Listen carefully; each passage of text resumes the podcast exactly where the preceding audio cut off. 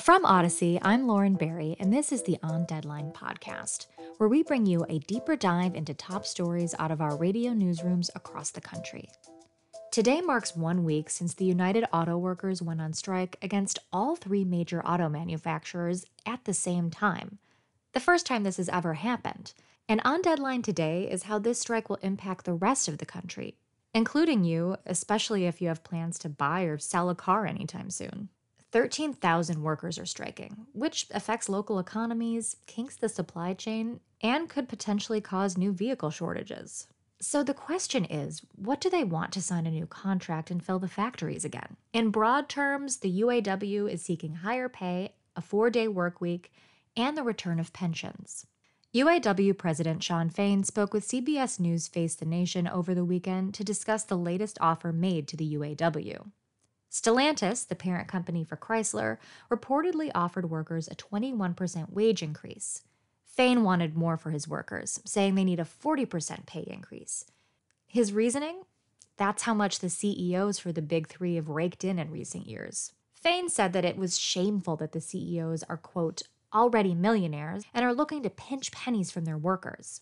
At the end of the day, he says they're just asking for a fair share of the fruits of their labor. Still, a week into the work stoppage, there appears to be no sign of either side wanting to budge, which could lead to the rest of the country feeling the effects of the strike. You see, Ford has enough vehicles on hand to last about two months. GM's inventory is even less than that. Stellantis' inventory is slightly larger, so there's cushion, but it won't last forever. Brian Moody, the executive editor for Auto Trader, joined Audacy to discuss how the strike will affect dealerships and potential car buyers in the coming days. Uh, Brian, let me start with you because, uh, as I'm sure you are well aware, here in Southern California, uh, it's hard to go down more than a mile without coming across a car dealership. Uh, I'm exaggerating, but right. not by much. How are they going to be impacted if this strike goes on for any period of time? Well, if it goes on for some time, what the result will be that the inventory will start to decline. However, it's important to note that automakers and dealerships have been working for the past year or more to beef up that inventory. So right now, we're sitting in a pretty good spot in terms of how much inventory these dealers have. Most of them, it accepts a few high desirable models, but it's going to take some time before we start to see the impact of that. And the impact will probably be as inventory drops, prices will go up car manufacturers like Tesla and all that, they're not impacted, right, by this strike.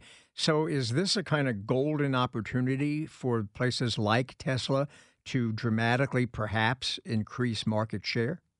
Well, it, perhaps, although Tesla already has a commanding level of market share when it comes to EVs and luxury cars in general. But there's other automakers too, brands like Hyundai, Kia, Nissan, VW, Toyota, all have non-union factories. So about 60, let's say 50 to 60% of the market right now are vehicles being produced in non-union shops. So this does have an impact overall, but the impact is somewhat more focused. I know people will be tempted to compare it to the COVID times when it was universal, but this is not quite like that. So, uh, as far as the dealers are concerned, if you're, say, a Mazda dealer, what have you, you might not be as affected quite as bad, at least not in the uh, in the beginning of this. But eventually, if the strike does continue, wouldn't it affect other automakers too? Is there some kind of ripple effect for that? It could, but that depends on how much sharing there are for certain parts. Um, I think one of the things that could be impactful for the average consumer would be, say, if you're getting warranty work done and you have to take your car to the dealership where they have to use those parts that are made for your specific car. If I was that person and I knew I needed service, I might go in now and get that looked at. Those other automakers, there could be limited impact to them because they're just not dealing in the same circles. The exception could be transportation.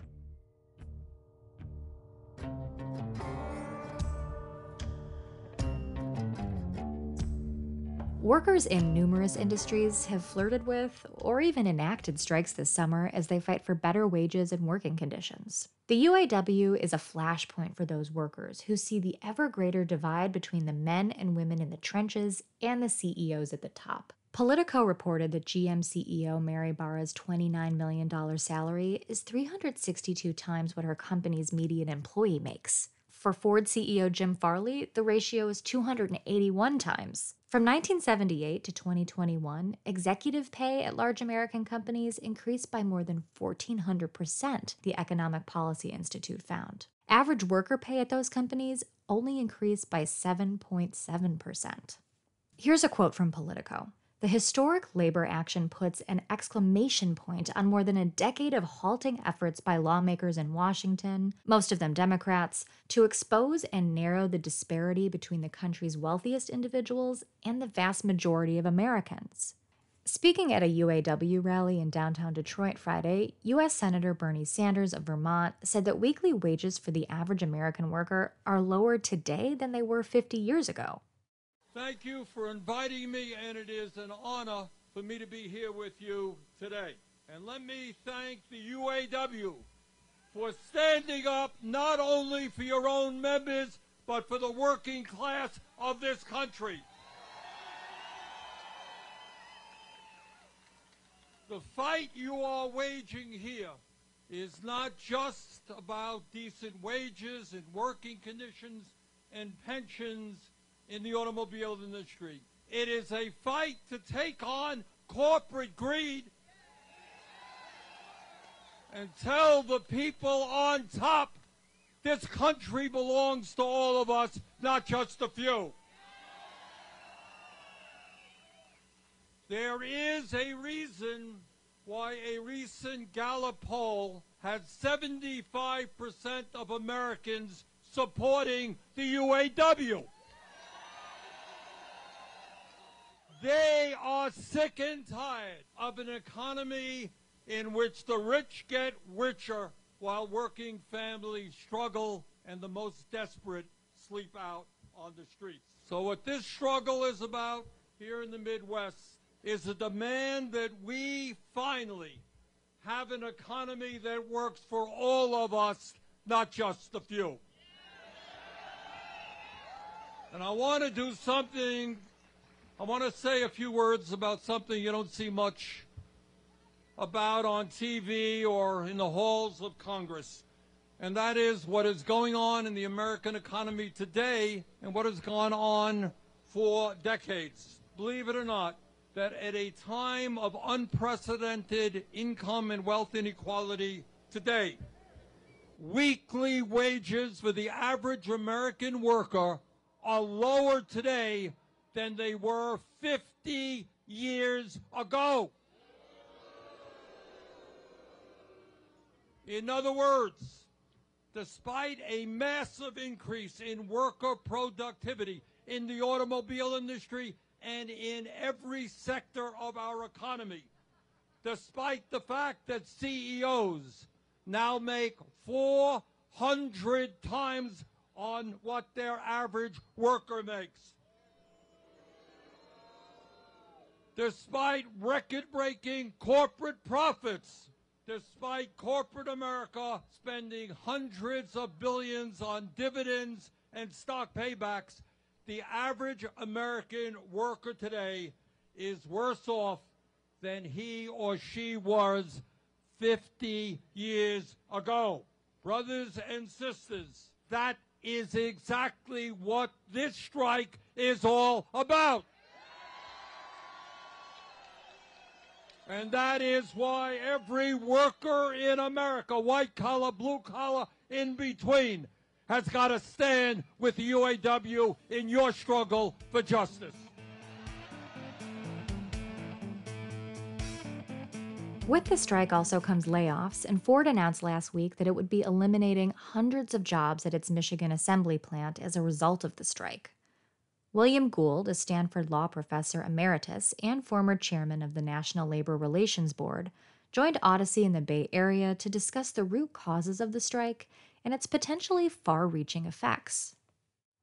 Uh, this has been a while in coming. Obviously, uh, UAW members don't feel as though they've been included in those record profits that the big three automakers have been uh, reaping in over the years. So, um, what's what's going to happen here? You think? Well, I think that um, there's a lot of uncertainty about what's going to happen here. I mean, I think that, uh, as you point out, there are grievances that have existed for a substantial period of time. Uh, the backdrop being uh, growing inequality in our society and the record profits made by uh, business and this particular business. You know, we've seen other stoppages that have been uh, quite serious uh, in our country, uh, railway and uh, Hollywood, and uh, we're seeing a, a kind of uprising of sorts. And I think factored into this has to be the uncertainty that exists uh, on the part of many workers uh, due to the pandemic, which was uh, unsettling. But the uh, the big thing is uh, the declining uh, wages uh, for uh, workers, uh, particularly these workers who made so many sacrifices to keep the industry going about 15 years ago at the time of the Great Recession and the uh, inflation which which they've seen eat up their uh, what gains they made and actual decline for them. So I think that we're likely to have a, um, a stoppage of uh, uh, of some duration. The parties are very far apart. There are great differences between uh, uh, labor and management, and they can't be, uh, you know, those gaps can't be overcome in a matter of days. I think that we're going to see something that will go on, uh, a strike which will go on uh, weeks and uh, perhaps more, uh, because the, the parties are just so far apart. You mentioned earlier some of the inequities here, and it's one thing to have an organization rake in record profits because you can't put a face on an organization, but it's another thing to have these workers on the assembly line or wherever be able to look at their CEO who's making 300 times what they're making and think that's really unfair. Yes, well, that's really exacerbated this whole situation. That's kind of a poke in the eye for uh, the uh, workers. I saw the CEO of a Ford Motor Company respond to that the other day, saying that it was impossible for all the UAW members to make uh, three hundred thousand dollars. Well, that was like uh, you know Marie Antoinette. It, that's not the kind of remark that uh, w- was was suitable to the moment.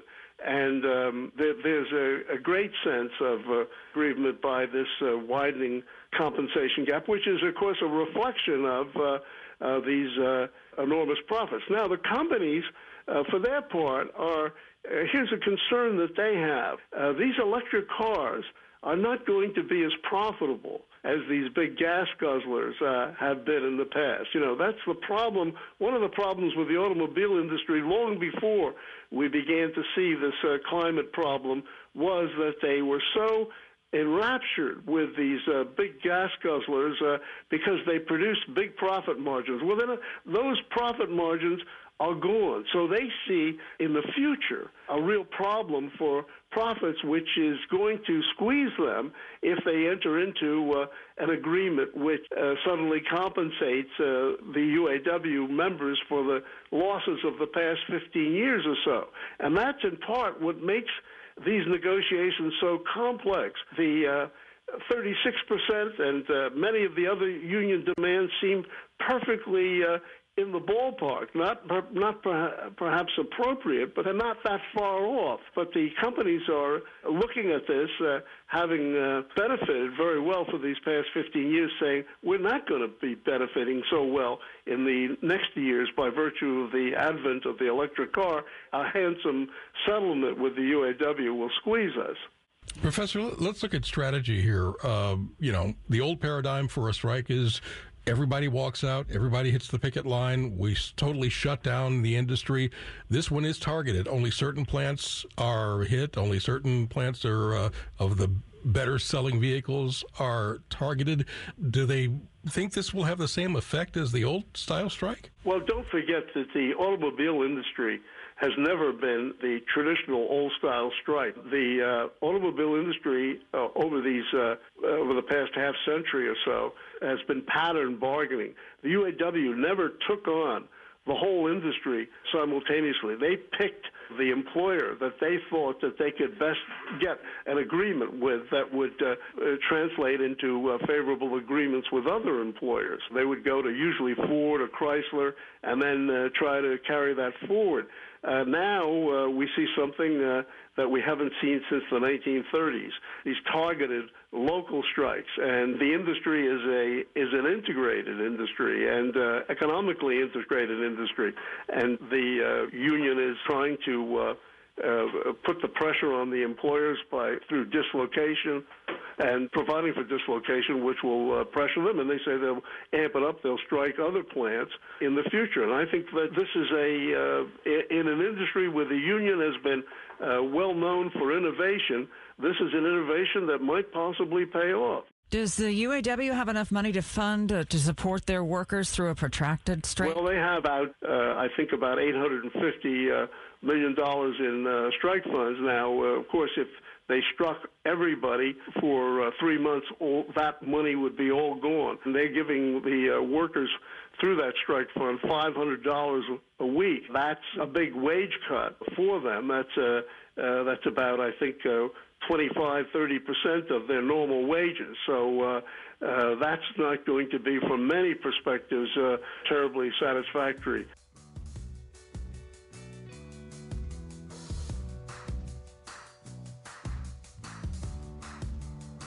So, if you're looking to buy a car, now might be the time, as the UAW and the Big Three still seem pretty far off in terms of a new contract satisfying the union's requests.